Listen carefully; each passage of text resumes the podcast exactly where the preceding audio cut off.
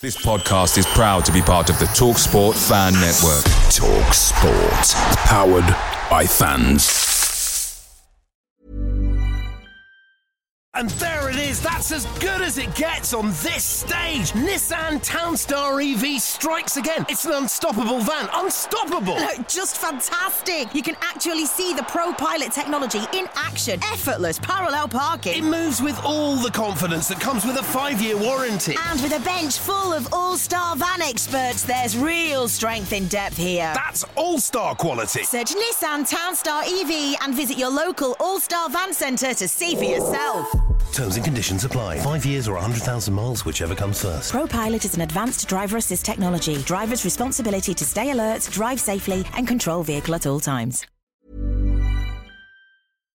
The Talksport Fan Network is proudly supported by McDelivery, bringing you the food you love. McDelivery, like McKenna, brings a top tier lineup. With Leif Davis esque delivery right to your door, you'll always be winning with McDelivery. So the only thing left to say is, you win. Order now on the McDonald's app, and you can also get rewards points delivered too, so that ordering today means some tasty rewards for tomorrow. Only via app at participating restaurants. 18 plus. Rewards registration required. Points only on menu items. Delivery fee and terms apply. See mcdonalds.com.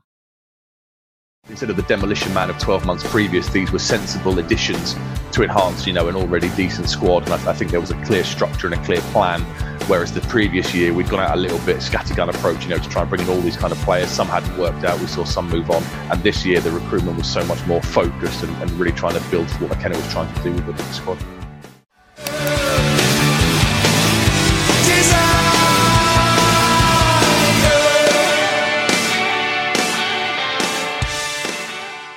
Hello and welcome to the Blue Monday podcast covering all things Ipswich Town since 2015. My name is Mikey Penty Smith, and this is a special season review, part one, looking back at the magnificent 2022 23 campaign.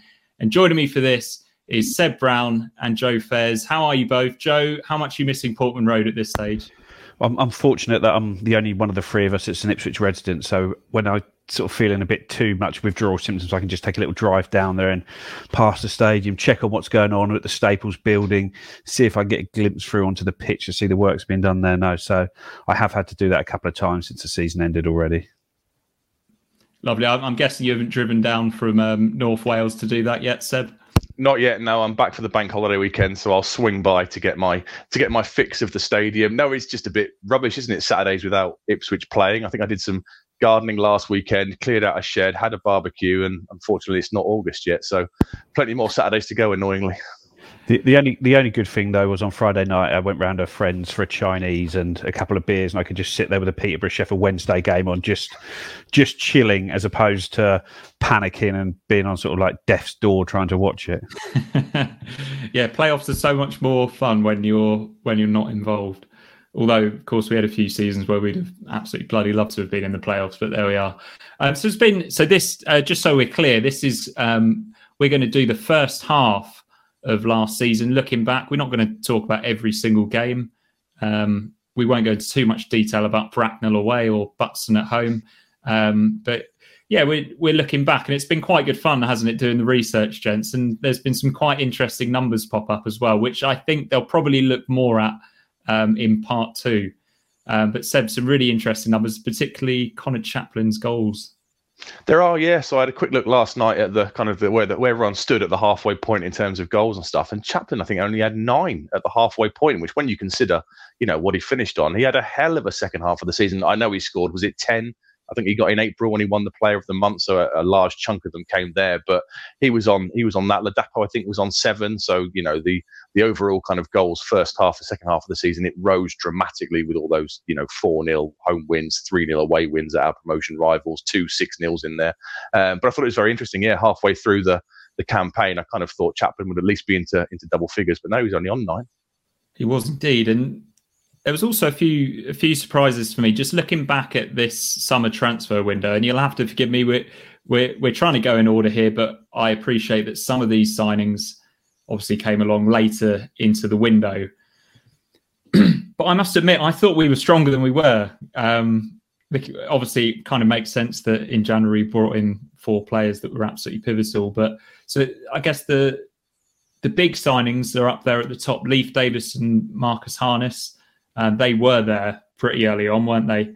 Um, we strengthened. We we brought in two left backs, didn't we? But I think the main takeaway from that transfer window, Joe, was the the inability to sign another striker after we got Freddie Ladapo so early on, didn't we? It was about this time last year, but we failed to get that second one over the line.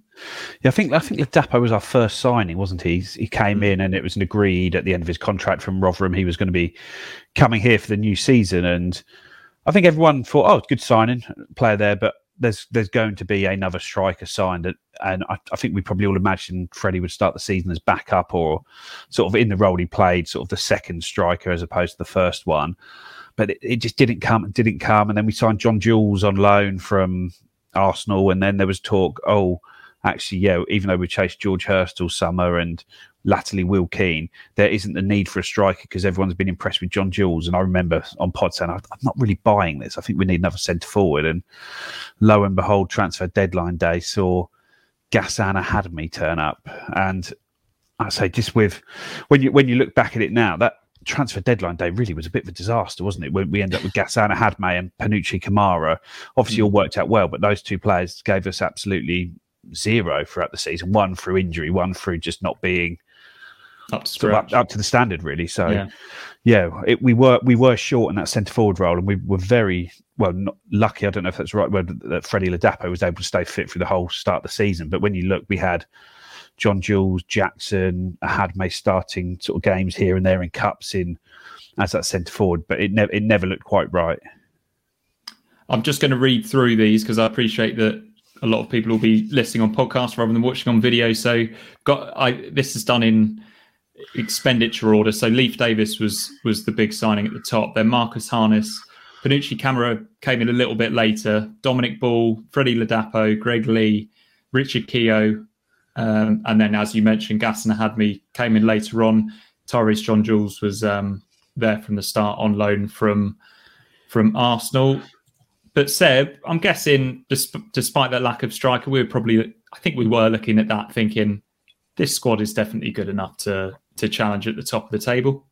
I think so. Yeah, we'd had the kind of six months under McKenna, and it was very obvious how he was going to play, and we we clearly recruited that way. You know, when you look at the likes of Greg Leigh, Ladapo, Dom Ball, these are kind of physical players. You know, the Celina thing kind of rumbled on a little bit, and then we went out and got Marcus Harness, a player who I've always always liked at this level. So I thought he was a, a bit of a coup. And then I guess, yeah, Davis was the kind of the big exciting one, really, wasn't he? Because, you know, we're spending over a million quid on a, a reserve left back who played a, a handful, it a dozen games for Bournemouth the previous season? But you're thinking, okay, well, he's, he's come through under Bielsa, which means he's going to be firstly probably incredibly fit. And we know McKenna wants that from his from his players. He's going to be very well drilled if he's come from a you know a Bielsa preseason and a Bielsa school of training. So yeah, I th- I think we all kind of assumed going into the season that we would certainly be top four. I think I predicted us to actually to, to, finish second. I thought Peterborough would win the league, but I thought we'd finish second. And these were kind of instead of the demolition man of 12 months previous, these were sensible additions to enhance, you know, an already decent squad. And I, th- I think there was a clear structure and a clear plan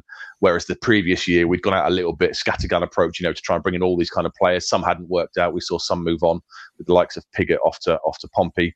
And this year, the recruitment was so much more focused and, and really trying to build for what McKenna was trying to do with the, with the squad. And the the first game of the season was a pretty tricky one on paper. I think we we knew at the time that Bolton were going to be quite good this season. Um, I'll just run through that lineup. Not going to do this, by the way, for for every single game, but I thought it'd be interesting to look back at that first lineup. Uh, so Walton was in goal, and it's kind of the the back three of Donacien, Edmondson, and Woolfenden. Davis came in for his debut despite only signing, I think, a couple of days before that match. Uh, so he was picked ahead of Leigh. He was giving us the whip down the left, Burns on the right, and then it was the double pivot of Morsy and Evans, which was which was really good early on in the season. And then Marcus Harness was in for his debut, um, and Chaplin in behind Freddie Ladapo, who did get the nod from the start ahead of John Jules. And Davis, the big money signing, had a bit of a nightmare in that game, didn't we? And ultimately, it was a game that we we ended up drawing. Yeah, he was he was up against Connor Bradley, wasn't he? He was probably Bolton's sort of best player, probably the best right back in the league this season, and he gave him a tough time. I think he'd been on well, Davis had been on pre-season tour in Australia, and he'd only landed back a couple of days before, and he he did look not with it, no, not not awful, but just not quite up to it. Had I don't think he trained with the team before then, sort of just dropped straight into it, and maybe that was a mistake that McKenna made on that first day of the season. But we got back into the game, got level, and should have won the game right at the death, shouldn't we? Sam Morsy bursting yeah, through on goal and sort of listen over. I think we were all quite happy with the start. Bolton was always a tricky game to start with. They were one of the better sides in the second half of the season, and they're probably one of the only sides that really convincingly beat us under Kieran McKenna in the season before, and it was an absolutely baking hot day at Portman Road, wasn't it? On end of July. It was, yeah. It was a cracking atmosphere though, and a sign of things to come. Said that goal as well, being creative with the set pieces, and it was Evans that scored it. Yeah, obviously it was something something one of the we'll probably talk throughout the podcast about sort of boxes ticked in in compared to previous years, and yeah, it's a, it's kind of a clever routine by Chaplin who kind of pulls the ball back to an onrushing Evans round about the kind of edge of the box who smashes it first time into the net, and yeah, on the first day you just don't want to lose, do you? Against a rival, you don't want to lose that first game of the season, so we should have won it with the chance at the end from Morsy, but yeah, you know, a baking hot day. It's a test for the, the players' fitness. A few new arrivals bedding in, get the point, and then look to move on to, to, to the easier games to come because Bolton on the first day wasn't exactly a, a gimme, was it?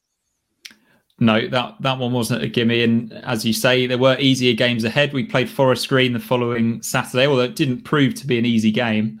Um, Marcus Harness got off the mark. Uh, Morsy made up for his missed chance the previous week with a lovely curling goal down. Is it the Cotswolds where Forest Green? I, I remember people having a nightmare getting to that game. Um, but one that we just needed to tick off. Woolfenden missed that game. I don't think he missed many more after that, Joe. No, I, I think he picked up a knock because he wasn't on the bench for that one. He just he just wasn't there, and I don't think he really missed any more until there was one away at Morecambe where Keogh came in for it, and then the two at the back end of the season again against Morecambe and Cambridge. I think he missed those two, but that was about it for him there. Yeah, and just looking at it, I think we kind of switched to more of a four at the back for that one and push push Burns higher up the pitch. Um, and next up, we had, we had our first three game week of the season with Milton Keynes at home. And I think we were all anticipating a really tricky game there, Seb. Um, completely brushed them aside, didn't we? 3 0. Really impressive stuff. It was, it was, yeah, one of the one of the hallmarks. I was setting your, your stall out at the start of the season. You know, another baking hot day. They just come off the back of a superb performance. They lost in the playoffs, obviously, to Wycombe across the two legs. They did lose people in the summer, but I still kind of thought I didn't think they'd be in the playoffs, but I certainly didn't think they would have got relegated. I thought they'd kind of finished just outside between sort of seventh and and tenth. And and yeah, we kind of started to see that any side that comes to Portman Road and wants to try and take us on will get taken apart. You know, we were so comfortable. We scored early, which is always a, a big, big help. I remember Dean Lewington getting torn apart by Burns and and down that our right hand side there left and and yeah we kind of started to see this this development of the of the team moving from that back three to more like a four with kind of really advanced full backs and, and Morsy and Evans providing that solid base for the wide players to go on and, and do their stuff. And and yeah, it was like you said, the start of a three game week, a really, really good performance against a side that had been, you know, much better than us the, the, the previous year. And just another little box ticking that, you know, if, if a side wants to come and try and take us on, will be pretty comfortable because we were starting to see this kind of pre-season paying off where McKenna had clearly been drilling patterns of play and overlapping fullbacks. Remember Donacien getting to the byline. I think it's a Chaplin's goal, the third one. He gets an overlap from Burns, gets to the byline, pulls it back, and Chaplin shoots home. And yeah, we're starting to see things that had clearly been worked on from the summer in, in, in front of our faces, and it was great to see. Did yeah, and you talked about ticked boxes, Seb. Uh, the first ticked box came another sorry another tick box came on the following Tuesday away at Burton where we won a game away from home without playing well at all. Joe Marcus Harness was the match winner. I think Greg Leigh got the nod for that one, and Ghassan Ahadme was a bit of a handful up front for Burton, but a bit of individual magic from Harness. And we were really pleased to get the three points off that because that was a pretty sticky performance, wasn't it? I think when you look back at it, when you if you go into like the stats of games, like the XG, the chances had, that was probably our worst performance of the season, or mm. the team that played best against us, whichever way whichever way you want to put it. That was the side that caused us the most problems, and we caused them very little. If it wasn't for a couple of really good saves from Christian Walton, efforts cleared off the line, crossbar smashed, we we could have been well behind in that game, and it took a really good goal from Marcus Harness in the second half to win it. But it's not like when we scored the goal, it settled us down and we then sort of started picking up. They, they were just really better than us from start to finish. And we got out there with three points, and you looked at the table and said, "Okay, we're we're now we're now picking up here, and sort of this is going to be a season where we're going to be looking up rather than down." Indeed, it was, especially as we then went to Shrewsbury on the Saturday and we absolutely swept them aside. I think Shrewsbury had, I think I remember even from your pre match show way back in August, Seb, that Shrewsbury were in dire straits at this point. They they didn't have many players available, but we did a real professional job job on them. And John Jules announced himself as a as an Ipswich player with that wonderful individual goal. Yeah, he got the nod for the first time as the number nine, didn't he? So Ladapo mm. was hmm. on the bench and John Jules gets that central striking role. And yeah, we absolutely took them to the cleaners. It could have been way more. I remember Vincent Young, we should have had a penalty within the first five, ten minutes. It was one of the most blatant penalties you'll see that, that wasn't given, didn't matter in the end.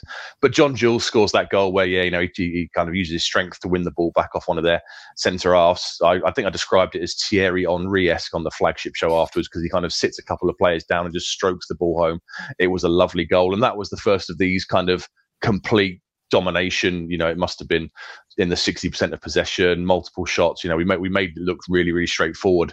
I remember afterwards, one of the Shrewsbury podcasts was saying we've probably seen the league champions there, and you know that was the side saying that what three, four weeks into the into the season, you know, our, our play was being noticed because we were so dominant in some of those early away games. Bit harsh on Plymouth though to to not be talking about them. There we go. Got that one in there. Um, we then hosted uh, Barnsley, the last game of August, Joe. Conor Chaplin scored a lovely free kick, and Morsy scored a Matt Holland S goal from midfield. We ended up drawing that game 2 2, but it was another pretty good performance. And we were really enjoying that midfield partnership, weren't we? With Lee Evans and Sam Morsy. We were saying this is the best midfield partnership in the division. Really hope we can keep these two fit. Yeah, Evans was just pinging the ball back from side to side, and Morsy was just doing so much running, getting forward a lot, getting on the end of chances to score goals. I think that was his second of the season in, and he'd had a good chance in sort of every game up until that point. This game was obviously the frustration one where at 2 1, Marcus Harness scores a yes. perfectly good goal. It gets unbelievably disallowed, and then Callum Styles manages to head the ball in from about 15 yards out from a corner. It loops in and a real, real unjust two-two. And at this point, Barnsley were not really, hadn't really started the season that brightly, and it looked frustrating. But as you got to the end of the season, it looked like it could have been a massive, sort of a massive sort of swing. That extra two points we should have had of Barnsley there. Hmm. And yeah, as you mentioned, um, Harness scoring uh, what should have been a goal. I think people have forgotten how much of a crucial player he was for us at the start of the season. I, I'm, I'm pretty sure I can't remember whether it was the club award or another award, but he was the player of the month for August. Scored a few goals. First first month the club scored some big goals as well in that time. The Burton one especially, but scored a few goals. Player of the month. Sort of a couple of assists. Made a brilliant, brilliant start to the season there, which has sort of been forgotten about in sort of Nathan Broadhead's impact in the second half of the season. Yeah, indeed. And uh, one player that hadn't scored at this stage, though, Seb, and it was beginning to become a little bit of a worry, wasn't it? Was Freddie Ladapo. Yeah, it was becoming a bit of a thing, wasn't it? And he kind of has this this relationship with the North Stand in the Northampton game, which followed Barnsley. It was a 6 0 win, and they're kind of cheering for him to try and get himself a goal. And he'd led the line very well. I remember being quite impressed, yeah, especially yeah. at Forest Green away. And I think he had a couple of early chances against MK, if I remember correctly, down the South Stand end. And yeah, he, he was leading the line fine. But as any new striker at a club, you want that goal to come, don't you? And it just wasn't falling for him. Harness was the one getting the headlines. Chaplin was kind of popping up with a couple here and there. And whilst he was doing very well up front, maybe the, you know, I guess John Jules kind of comes in, starts one game in the number nine role and scores a lovely goal. Maybe that was starting to to weigh on his mind a little bit. And like I said, there's this little bit of a to and fro between the North Stand and him during this cup game where we're kind of all kind of begging for him to, you know, finally get off the get off the mark and he, he does manage it, doesn't he? We, I wasn't really going to go into this game in any sort of detail, but we win 6 0. I think the Dapo misses a couple and then scores one. Yeah. Um, so we're just talking about the league, though, unbeaten in six, Joe sat second at the end of August. Not really many complaints at this stage, but we were all kind of in agreement that we we probably do need to sign another striker. Yes, yeah, it was especially because Freddie hadn't scored at this point. It was a case that we, we need goals from that position as well as as well as the good player holding up the ball because I think I say you looked at the stats he had the most shots per game in the team the most uh, the highest xG per 90 in the team and it's like the chances of being created for the forward and he's just he's just not taking them, and he was missing some good chances as well in that period. I think even in pre-season he had a couple of good opportunities against I think West Ham in the in the sort of big home preseason friendlies that went through on goal and didn't score and missed a, another good chance. It's like is he is he just going to be a good player, just not scoring as a striker? If you don't find your feet early on, it can sort of sum up your whole period at a club, can't it? And it was, I know it just felt we need to get this striker in, and there was links. I think it was Willa Sula we were linked with, and then all of a sudden it was Ghassan Ahadme signed. And the rest they say is history or not. Um, as we mentioned, Ladapo had got off the mark in the Pizza Cup on that Tuesday in between the Barnsley game and Accrington away, but it was actually Kayden Jackson who was picked to lead the line at Accrington on the Saturday with John Jules playing off the left. And uh, Conor Chaplin was left on the bench. That was a little bit of a, a surprise, wasn't it, Seb, to see Kayden Jackson back, not only back, but back playing through the middle for us? Yeah, definitely. I think we kind of saw towards the, he, kind of had that role, didn't he? The, towards the end of last season, before he did his hamstring in, I think McKenna clearly trusted him and liked liked what he could bring from the kind of closing down and pressing from the from the front, given his superb pace. I kind of figured in the summer when you know John Jules comes in, Ladapo comes in, that we would see him as a as kind of a wide forward in the wide right or the wide left areas. So yeah, it was a bit of a surprise to see him come in and, and start that game. But I guess you know it's an example of McKenna's kind of horses for courses approach at the start of the season. We saw John Jules come in in the number nine slot against Shrewsbury. Jackson gets this one, and he did okay that day. I remember his pressing was pretty decent. He had a chance. He should have scored. He went through one on one at nil nil and he should have uh, should have taken his chance, but he hit the shot kind of straight at the keeper. And then this, like I've said earlier, an, another box ticking. You know, we score two goals well from Chaplin relatively late on a place we traditionally struggle with. I hope I never have to go back to Accrington ever again. It's not been a happy place I've been to since we've been down in League One. It's a place we always always tend to kind of get turned over. But yeah, one goal from a set piece again, one away at Accrington, and we kind of started to think, hang on a minute, this is this is feeling very very different to the previous seasons at this level. It did start to feel that way, and that that win moved us back to the top of the table. And a more routine win followed on the Tuesday night against Bristol Rovers, with Chaplin again finding the net. So Chaplin starting to find some form in front of goal here, um, and I think Lee Evans scored that kind of weird goal from distance, isn't he? Didn't he? That sort of just bounced in uh, low in front of the Bobby Robson stand. But next up, Joe, is what was the biggest game of the season so far at Hillsborough. Um, Kieran McKenna again gave Kayden Jackson the nod through the middle. Um, this this game it was kind of uplifting, but also incredibly frustrating. And there was a lot of nonsense going on in the stands as well, wasn't there, Joe? Yeah, well, we scored really, really early, didn't we? Kayden Jackson in the first few minutes scored. And nice then, finish.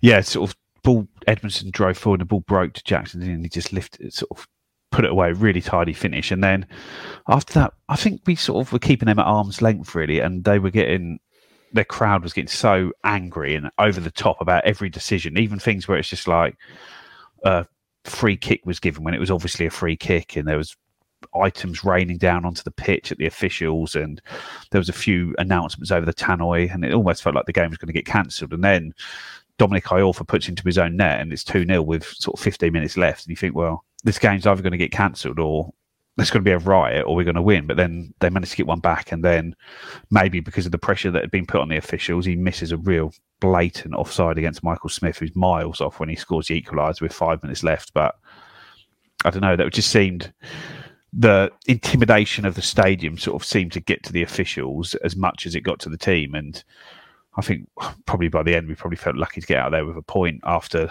letting that one back in with five minutes left. But there's no way it should have got to that really. No, and if you thought that one was frustrating, eight days later we played Plymouth live on Sky. Jackson's playing at wing back in this game. The oh, Burns the... is on international duty, wasn't he? Yeah. Ah, uh, yeah. Okay, I I'd missed that one in my notes, and that that does kind of make sense, doesn't it? Although it was pretty strange. Although I think Jackson did did have quite a good game at wing back. Ladapo finally gets off the mark. Um, it's not quite the goal that goes in off the strikers behind, but it was a pretty scruffy goal, Seb. But we did what we always seem to do in previous seasons. So we can't tick this box off yet. We come out second best against a rival. Yeah, still remnants maybe of the old Ipswich in there. We kind of yeah, we go one 0 up with the deflected effort as well. On Sky, yes, of course, on the Sunday. Was it Sunday kickoff? I think wasn't it? We have Yeah, the yeah. Ladapo kind of goes through and has that deflected shot, which just loops the one place Cooper can't get to it. And then I remember Harness missing a chance as well in the second half that went narrowly past the post, and that might have might well have killed the game because we were doing okay, and then Plymouth do what Plymouth do. You know, it was a, uh, it was a, was it the the, the equaliser was Bali Mumba, wasn't it? We, there was some criticism for Conor Chaplin, who kind of goes down looking to win a free kick in the box, but maybe he should be stronger there. And Mumba gets the equaliser, and then Edmondson kind of with a weak pass out from the back. Morgan Whittaker kind of gets onto it and has that has that goal again from outside the box, put them two one up. And then in the last minute, obviously Walton goes up for the for the corner, and it's a it's a fantastic save by Cooper, isn't it, to keep the scores there, to, to keep them ahead at two one. And yeah, on, on the on the balance of play, I thought we played really well that day. I thought we probably deserved a point. I don't think we deserved to win the game, but we certainly didn't deserve to lose it. I don't think. And yeah, frustration following that Sheffield Wednesday game as well, because the table was kind of starting to take shape a little bit, wasn't it? We were still second at that point, um, and we could kind of see how things were going to go. And to, to go away from home at both those and only walk away from it with one point, given how well we played both at Hillsborough and at Home Park, was kind of a bit of a, a bit of a kick in the teeth, wasn't it? Because we played well on, on both occasions. Joe, did you start to worry at this stage that it was just going to be same old Ipswich this season? Not really, because that was our first defeat, wasn't it? I, I It felt was, yeah. I, I felt pretty confident the whole way through the season that we were going to get promoted. The only time when it it stopped, obviously going into is when we drew nil nil at Bristol Rovers. I thought, okay, well that is the top two done, but we just it's now a case of getting us set for the players. But I, I was confident we'd be top two the whole way through the first half of the season, including after this Plymouth game. So I thought we went there, and I thought we probably just about edged the game, but and it was a case of Plymouth can't keep getting away with it. but obviously, 101 points later, they they did. But no, no, I, I was still confident. And I'm sure you would have been after a pretty cathartic victory the following weekend against Portsmouth, where I think we're fourth. We we dropped to second. I think Portsmouth were just behind us. They were hot on our heels. They'd had a good start to the season. Um, they came uh, to Portman Road that following Saturday. John Jules played played up front on his own. A really good performance. We scored a late winner. We overcame a team that was right up there with us, Joe. This felt like a really big moment in the season, didn't it? Yeah, and another goal for Freddie as well. A, a really good Yeah. goal coming off the Off the bench this time. this so it was then a, a couple of goals and a couple of big games. And this one felt a big game because at the time Portsmouth were right up there with us. I know they Mm. subsequently fell away, but they were sort of top of the league a couple of games before this, and we were just miles better than them on the day, weren't we? We dominated, but they had two penalties and obviously Mm. scored them both. And it just felt like, come on, we can't, we've got to win this one. Otherwise, it was we're looking at all of a sudden we've come up against good teams. Sheffield Wednesday played well, drawn. Plymouth played well, lost. Now Portsmouth at home played well, and we looked like we were drawing or or not going to win that game. So that was a great relief when Wes Burns sort of nodded in Edwards's cross, sort of from in the goal almost, wasn't it? It was Mm. already there, and big attendance at Portman Road, a big a big crowd, big noisy crowd there as well, and it was a sort of a sign of things to come for the second half of the season, really, wasn't it? It was, yeah. And was that Burns' first goal of the season as well? I I, I seem I to think remember he scored he- against he scored against MK in the in the Yeah, home game a Ah, of yeah. games in. Shot Yeah. across the goalie, wasn't it? but he hadn't quite lived up to to last season at this at, at this stage. I mean, how could he? Really? Yeah, Uh, there, there was a few. Um, there's a lot of comments about Burns through the first half of the season, wasn't there? Especially in the time after he was left out of the Wales squad. But the en- the only thing I would say for him is that he was still working hard, but he, he was popping up with big goals in big games, wasn't he? All the all the big Mm. games he seemed to score goals, especially at Portman Road.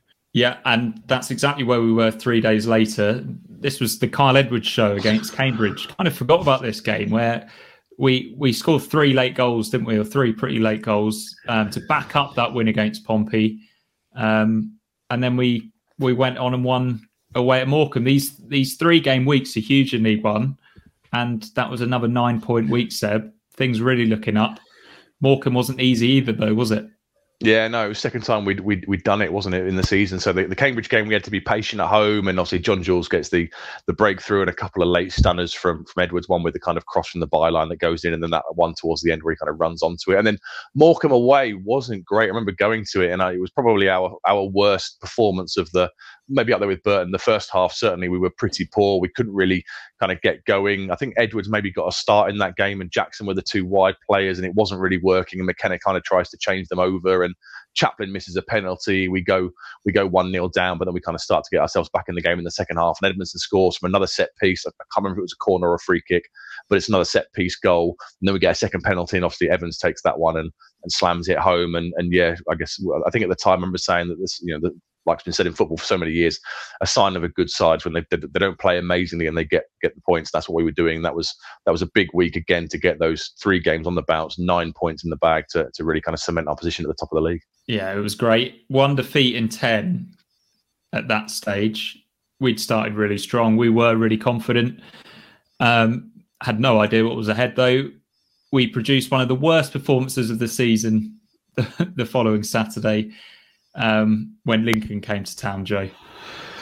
It was a frustrating game that this one wasn't it because we had a lot of chances and it was one of those ones where you end up with thirty shots against three, but I don't think we really.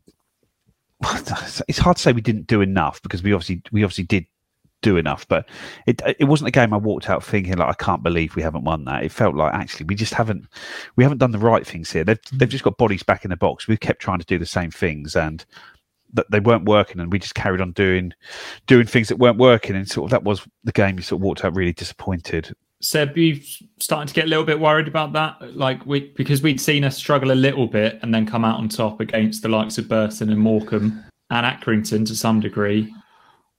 But then, t- t- yeah, teams started to come to Portman Road with quite clear game plans, didn't they? Cambridge kind of executed it pretty well for the first 70 minutes of the game or so. It, it was quite obvious that we were going to be looking at, on paper, maybe a back three, but in reality, a back five from oppositions with stay at home fullbacks that we'd kind of struggle to find space in behind. And it clearly became quite obvious quite quickly that a lot of teams were going to come to Portman Road and do that. I wasn't worried at this stage. The Lincoln game was frustrating. Um, but given how dominant we've been in some of the previous performances, I kind of remember just writing off as one of those one of those days.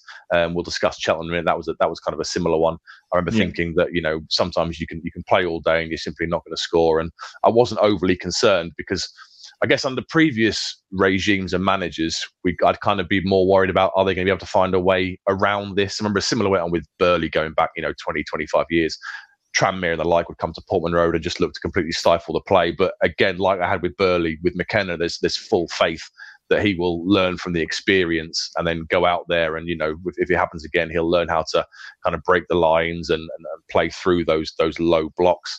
And and with him in the dugout I didn't really have any concerns. This would be a major thing for the rest of the season because of how professional and how you know how many coaches and analysts we have at any one time yeah, we were probably quite pleased that the next visitors to Portman Road were, were Derby, a team that were were up there challenging for promotion. They were always going to come and try and give us a game. And there it is. That's as good as it gets on this stage. Nissan Townstar EV strikes again. It's an unstoppable van. Unstoppable. Just fantastic. You can actually see the Pro Pilot technology in action. Effortless parallel parking. It moves with all the confidence that comes with a five year warranty. And with a bench full of all star van experts, there's real strength in depth here. That's all star quality. Search Nissan Townstar EV and visit your local all star van centre to see for yourself. Terms and conditions apply. Five years or 100,000 miles, whichever comes first. ProPilot is an advanced driver assist technology. Driver's responsibility to stay alert, drive safely, and control vehicle at all times. Away days are great, but there's nothing quite like home comforts. The same goes for McDonald's. Maximize your home advantage with McDelivery. You in? Order now on the McDonald's app. At participating restaurants, 18 plus, serving times, delivery fee and terms apply. See McDonald's.com. Whether you need a VPN to protect you while online, to allow you to change your worldwide location virtually, or maybe a bit of both, NordVPN gives you the freedom to do so. NordVPN also allows you to stream TV shows, films, and even sporting events which aren't available in your local region, changing to a country which is showing that content, meaning you can switch as seamlessly as a Kieran McKenna in game tactical tweak with just one click. But that's not all. NordVPN can also look after you while online, preventing your card details and passwords from falling into the wrong hands, safeguarding your personal and sensitive information from harm. Think of it as a Cyber Sam Morsy, offering protection to your own personal back four, but with far fewer yellow cards. NordVPN is available for the price of a cup of Bovril per month, and one account can be used across six different devices. Visit nordvpn.com forward slash Blue Monday or click the link in the podcast description for more information about the offer and a risk free 30 day money back guarantee trial period. You'll also be helping out the pod by subscribing. That was a weird one, wasn't it? Live, live on Sky, we're wearing a black kit. Um, but some people call this one a real seminal moment, Seb, because we, we came out on top against a, another rival, also on Sky. Yeah, I think it was. It was a big game, wasn't it? You know, they built it up. It was on Sky. We had the pyrotechnics before the before the kickoff, and we're we're in the, the, the black kit as a bit of a marketing gimmick. But we played we played well that night. You know, Derby at that point had started to get their groove going. I think Warne had only been in the job a couple of a couple of weeks. Maybe he hadn't been there for that long. But you want to you don't really want to be playing a Paul Warne side after he's had a decent you know transfer window and a decent amount of time with the with the players on the training pitch. But yeah, we we played well that night. And again, big game Burns kind of steps up when he needs to and gets the gets the goal. It was it was you know a, a, really good performance under the lights and similar to those Pompey that that Portsmouth game. It was kind of another box ticked against another so-called big boy. I, I, I, don't know where they were in the league at that point, but we kind of figured they'd be finishing in or around the top six, and it was another decent, solid three points against a, a potential rival, which we traditionally we don't do as Ipswich Town, do we? How many times in the past under Lambert were we saying that we just got this awful record against the top six? We were starting now to tick those wins off against the uh, against the rivals around us in the league and it was the big crowd. We, we always seem to not turn up when the big crowds had turned up in previous seasons. Ticket promotions, big crowds, yeah. big derbies. Wouldn't turn up, but this was a close to a sellout, I think, wasn't it? Or a, an, an, official sellout or unofficial sellout at the time, and it was just felt a big game. Good atmosphere Friday night. I think everyone had had a couple of beers, ready to get themselves fired up for the game, including yeah, not the players. Yeah, it was a big night that one. I remember Tommy Miller was there that night. I bought him a beer in Arcade Street Tavern after the game. That's how high on life I was at that after that one. Kayden Jackson missed a penalty though. We're really rotating that front line at this stage, Seb. Is this a case of us just not having that hot hand, or I think or, so. Yeah, or is it, it was... just oh, you mentioned it earlier, the horses for courses thing, and that and that maybe felt like that was going to be the plan going forward. Maybe. I mean, I, I, think we were just struggling to find that consistent goal scorer at the top of the pitch. You know, Harness had chipped in with a few. Chaplin was starting to to get in his groove and contribute, but the the number nine role was, you know, Freddie was finding himself on the bench a little bit. Spoiler alert: in the game we're about to discuss, he kind of gets a couple of goals, and that really kind of sets him off on a on a decent run. But yeah, I think we were just still trying to find that that formula in the final three, in the final uh, third of the pitch. You know, the two tens and the two wide players were doing their part, but we were struggling for a really consistent number nine delivering the goals at that point still which is which is a, a, you know indictment of the summer recruitment. We know we were after George Hurst. We know we needed George Hurst. He was clearly identified as being the the one to fit that model as, as, as McKenna wanted to play. And kind of until we got him, we were kind of scrabbling around a little bit, trying to find players that could you know do the job. I, th- I think was it Ahadme injured at this point, so uh, you know uh, there was no real Plymouth, didn't he? I think. Yeah, there was there was no real option other than you know Freddie was kind of the out and out striker and John Jules and, and Jackson would come in here and there and there was no mm. like for like physical unit in Ahadme off the bench to try and change the games in the in the final few minutes of, of matches. And you kind of teased this game away at Port Vale. We were without Lee Evans and Sam Morsy for this one, Joe. This was the night that Cameron Humphreys really announced himself, wasn't it? He scored a fantastic goal, really mature performance, and Ladapo scored a couple as well. Yeah, there was the um, obviously with both of those players being out. Dom Ball, I think it was almost Dom Ball's first start in the league as yeah. well, and Cam Humphreys, it was his full league debut. I think he'd made a couple of appearances against Charlton the previous season, but th- this was the first time he had any league action this year, and big performance from him. Scores the first goal or the second goal, it was, wasn't it? Scores the second goal after a brilliant, brilliantly worked first goal, and for the third goal, it's him making that lung busting run all the way to the byline, right? Sort of as the game it's hits gets to, gets towards the end and pulls the ball across, and it ends up at Ladapo with an open goal to score. But this was a really tough game. I thought Port Vale were a good side that night, and yeah, they were. I thought on that on that big pitch at Vale Park, it was a, a real effort, and this was a felt I don't know, some of those away games, you're, not always playing the best teams in the league, but sometimes you go to these away games and you get yourself over the line and they feel a massive win. I think that without Sam Morsy, without Lee Evans in there, two players making their debuts and never played with each other, and you come away with a big win. That that that felt like a, a big moment in the season, that one. It did, yeah. And do you think it's maybe forgotten a little bit, Joe, just just how much of an impact Cameron Humphreys made because he ended up probably in the side a lot more than what would have been planned for him. But he made some really key contributions, didn't he?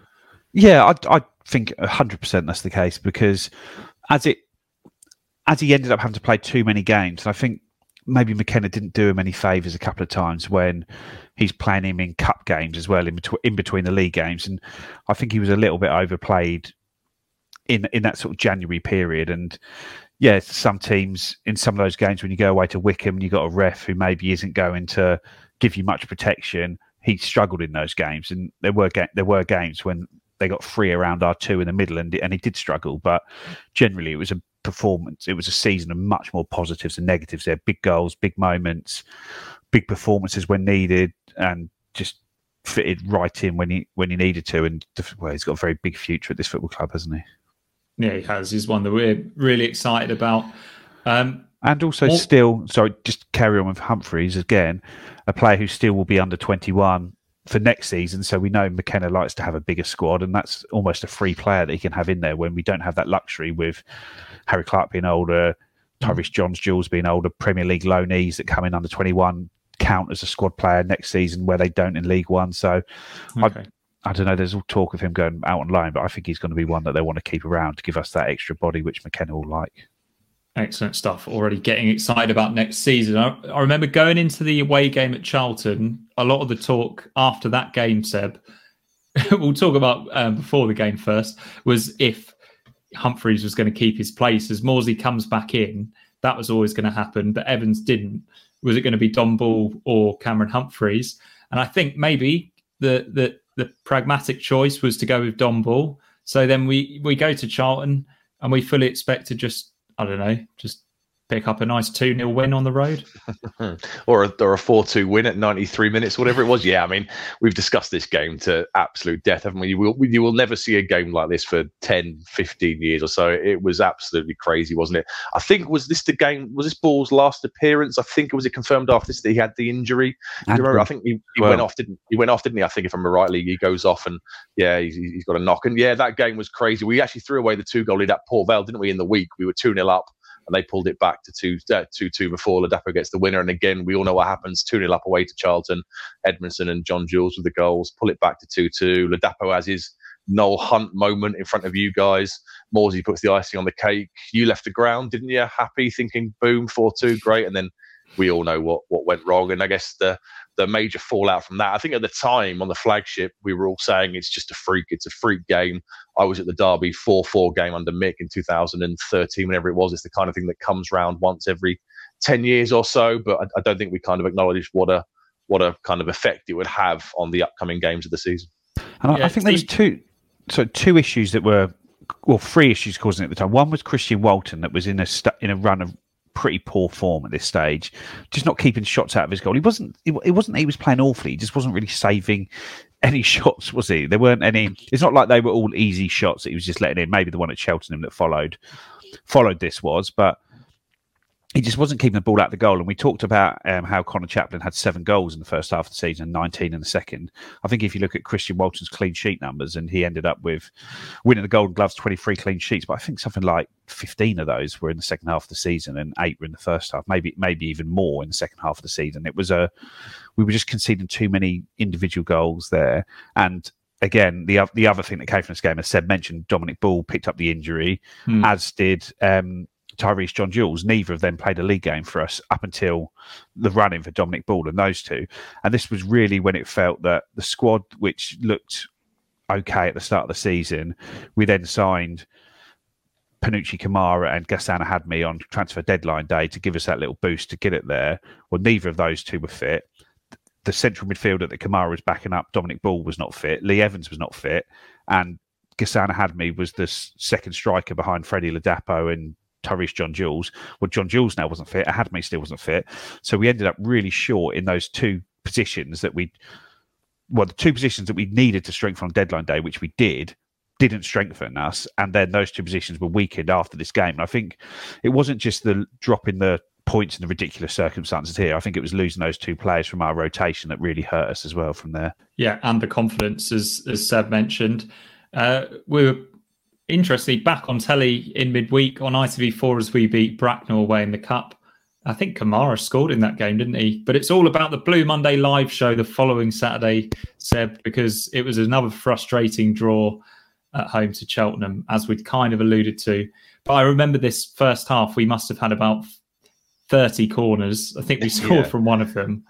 Um, but it turned yeah, it into a really frustrating afternoon that's the word, isn't it? Frustration. You know, we all kind of thought we'd have the Blue Monday live event afterwards in the Sir Bobby Robson suite after a home, pretty straightforward victory. I think did Ben pre-record a message for the guys at the the live show saying, "I'm sure we'd just come off the back of a, a strong win against Cheltenham." And yeah, it was just really annoying, wasn't it? It was one of those games where what's the cliche? You'd still be playing now and you wouldn't have scored. I mean, you know, Camara hits the inside of the post in the 90 something minute and the ball kind of comes back out to play. You know, it's not going to be not going to be your day. We scored early, didn't we? Woolfenden, I think, scores pretty early in that one, and you kind of think, here we go, it's another routine run of the mill game.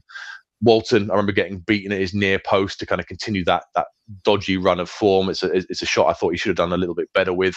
And then yeah, after that it's just backs to the walls from from Cheltenham. We we throw everything at them, but we haven't got the the quality off the bench that we had later on in the season, or maybe some of the the confidence going forward to really get the get the breakthrough. And yeah, just incredibly incredibly frustrating day that you know we all kind of felt really annoyed at. And and when that Camara shot hit the post, the inside of the post for me, I, I just knew it, it wasn't going to happen, was it? No, but your tracksuit that night, Joe, did put a few smiles back on Blue Monday faces, didn't it? And that was a really proud moment for us, wasn't it? Getting to to do a live show at Portman Road, like real pinch me moment, wasn't it?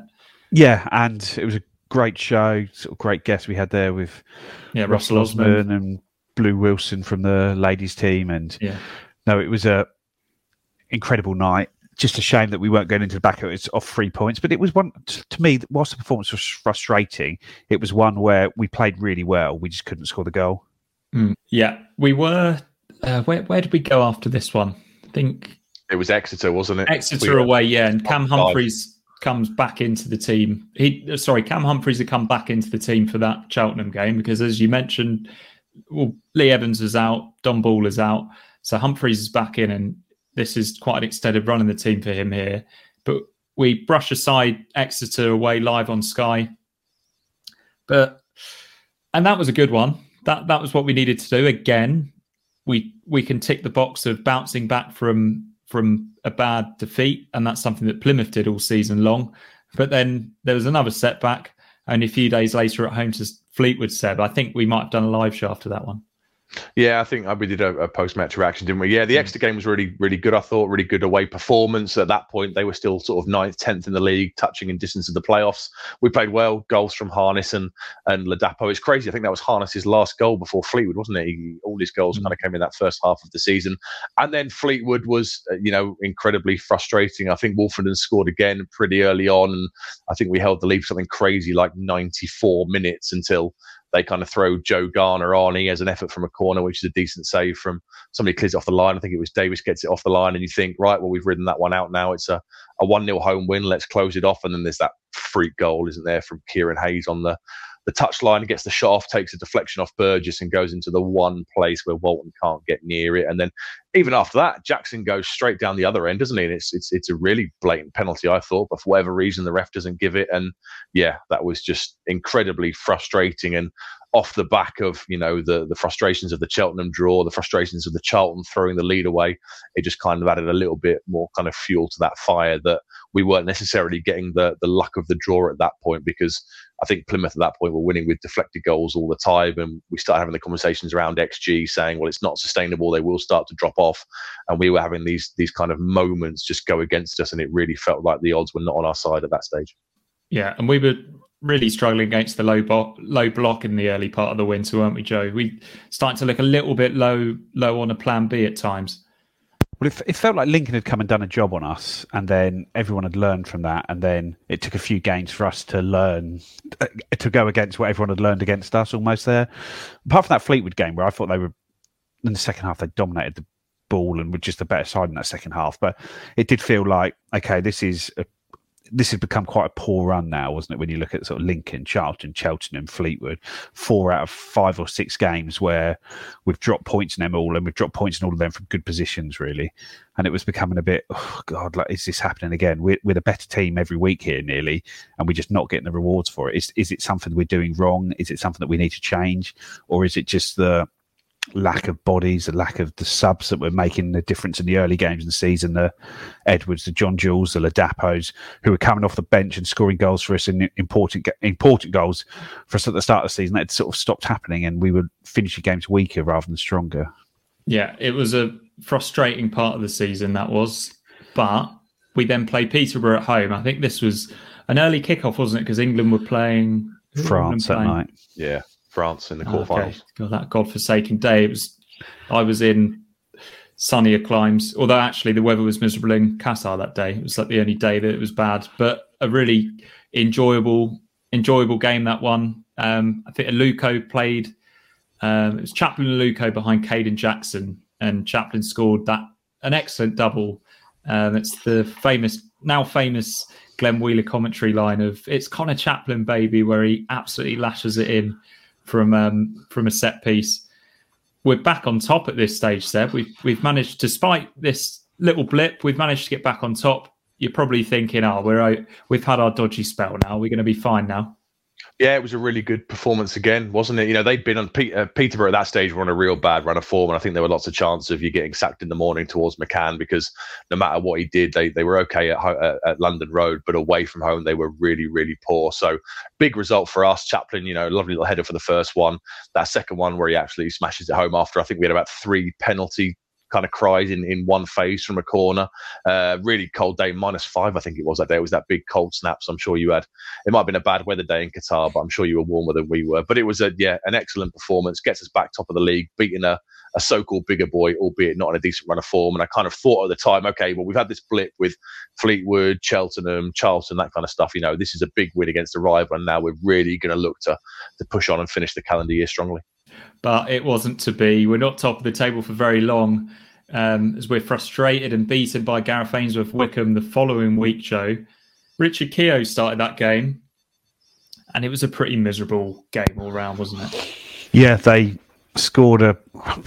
It was probably a good goal on their behalf, a bad one on, on ours, where Humphreys was sort of muscled off the ball in the midfield and he just ran at sort of Burgess and just left him flat footed and scored. And we didn't we sort of had chance after that, but not a huge amount. And they just slowed the game down to an absolute standstill, didn't they, for the second half? It was just one of those ones where certain games, certain teams, when they're ahead in games, it's just it's not it's not fun to watch, is it? When you're watching Wycombe, just Accrington teams like that, just trying to totally stop the flow of the game, and they did it. They won.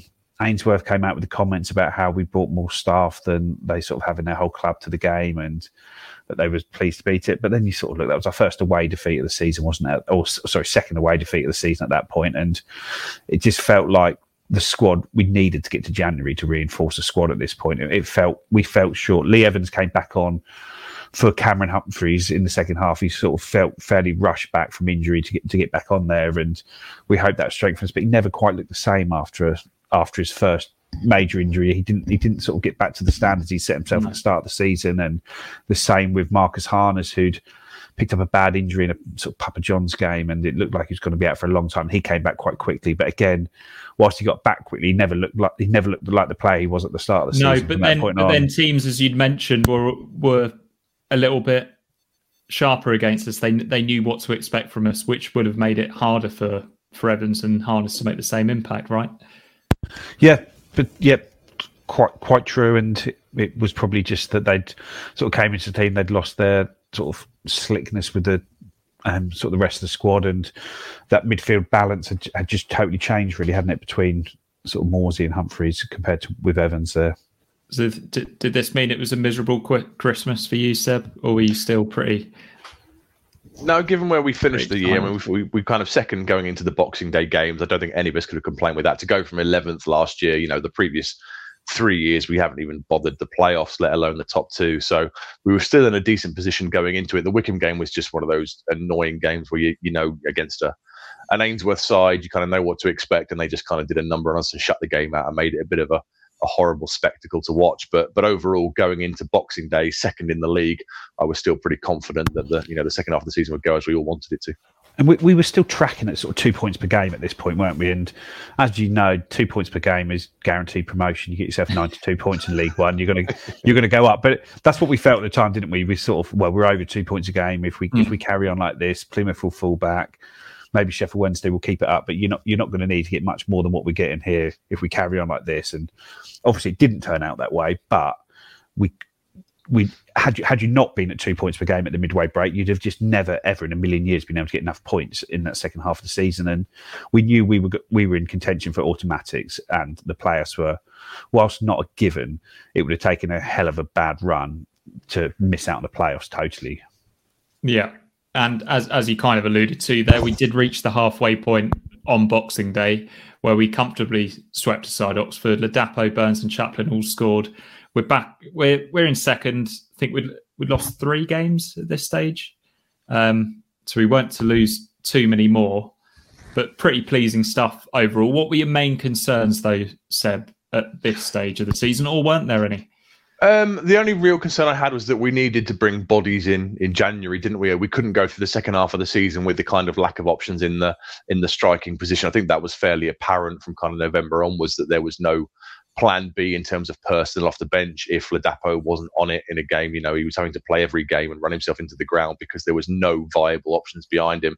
But, you know, I think Ashton did an interview in November time and said, what we will be relentless in our pursuit of promotion with regards to the January window. So we knew the reinforcements were lying, coming. was he?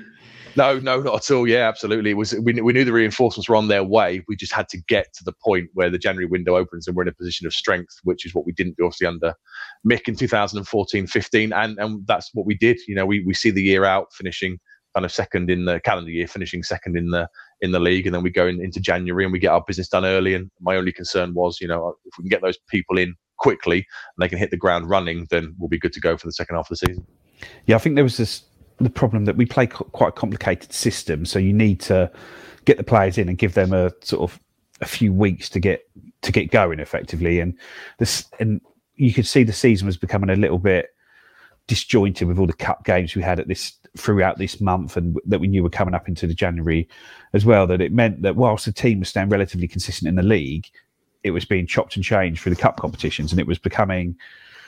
I don't know. We, we weren't quite making the we we we, did, we felt like we stopped going forwards. It felt like we'd sort of hit a bit of a wall here, and we were just desperately waiting for January to come around so that we could regroup and go again. And it was just that case of how early can we get the business done.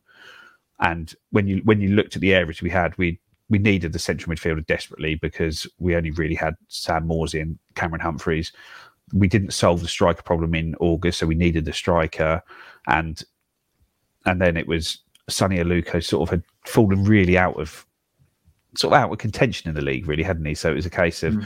needing someone there. Marcus Harness has obviously had a bad injury. Kyle Edwards was doing okay, but isn't sort of someone who he was more of a wide player than one of the tens that we'd played. So you could see a gap there, and it was just a case of are we going to are we going to be able to go out and get the right players, and, and are we going to be able to get them in early enough so that they're going to be able to make a difference this season? Because come the end of January, we were in a pretty not not in a dire position, but we were in a position where it looked like we had a hell of a lot of work to do to go for that top two from there, didn't it?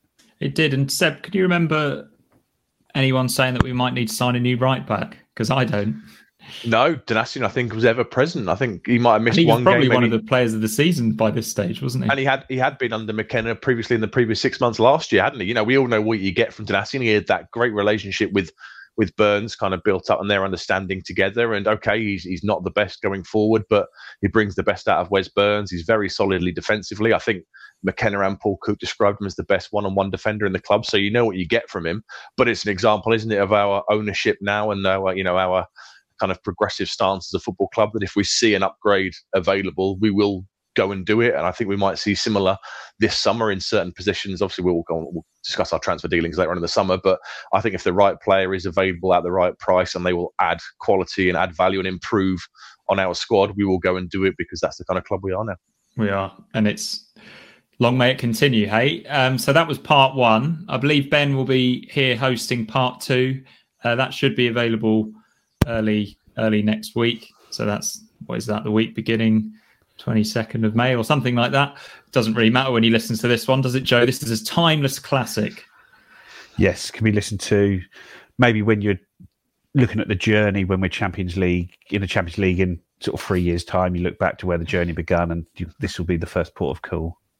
Or indeed, if you want to sort of remind yourself of what it's normally like to be an Ipswich fan, you could listen to some of our previous season reviews. I'm not even sure we've um, we've bothered the last couple of years, but I seem to remember doing them uh, in at the end of the Mick era, and we were talking about how much of a difference Emyr Huws made when he was he was in the team. So that really puts a date stamp on that one.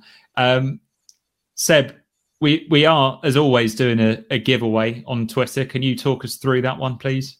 We are, yeah. We've teamed up with the guys at Mazzella Designs. They've done one of the uh, the graphic prints of the opening goal by Chaplin against Exeter in the in the six 0 in the game that secured the promotion. It's kind of got a bit of commentary underneath, and it's got the old school Football Manager 2D kind of icons showing the player positions and stuff. So we've got a giveaway going out on the socials.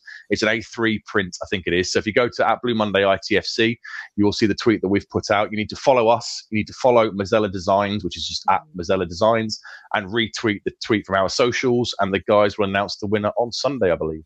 Excellent stuff. Joe, you look like you've got space for that in the background somewhere.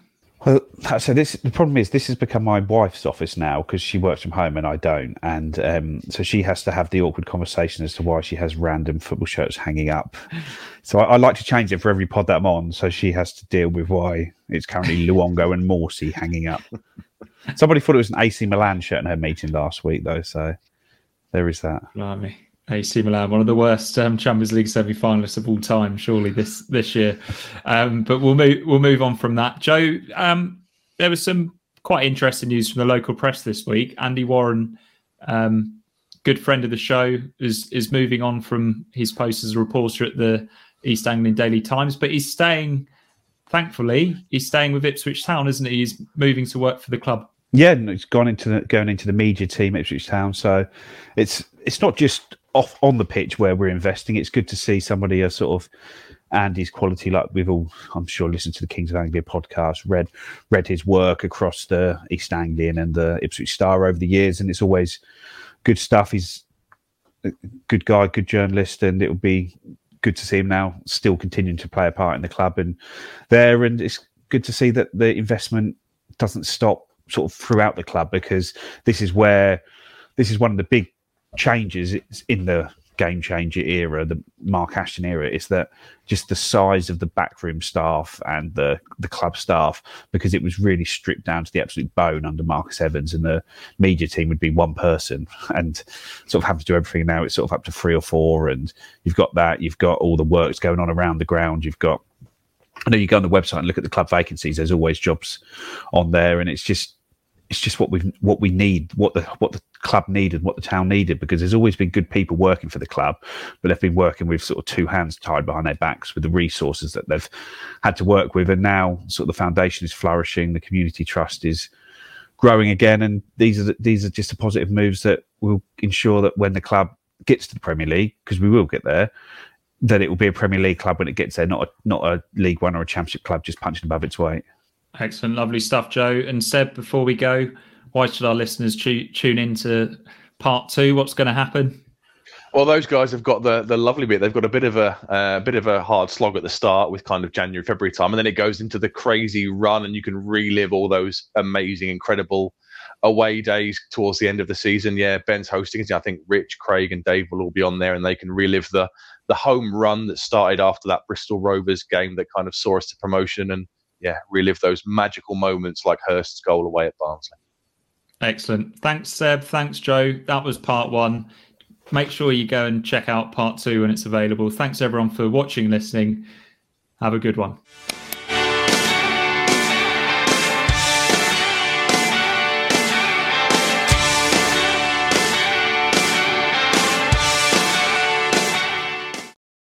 It's the promotion running. Everyone is gathered round to watch. The McNuggets share boxes are there offering much needed distraction. Your mate's already been booked for double dipping, but in you swoop to steal the last nugget and claim all three points. Oh, and there is the Harry Clark fist pump to celebrate. Order McDelivery now on the McDonald's app. You in at participating restaurants.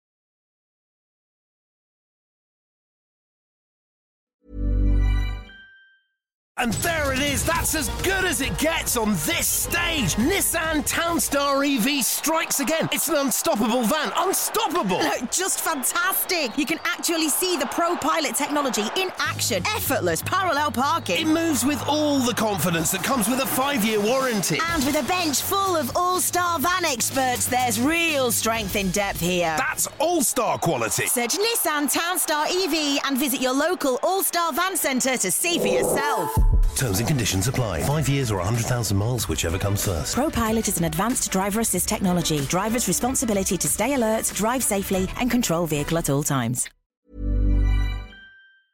This podcast is proud to be part of the TalkSport Fan Network. Talk Sport. Powered by fans.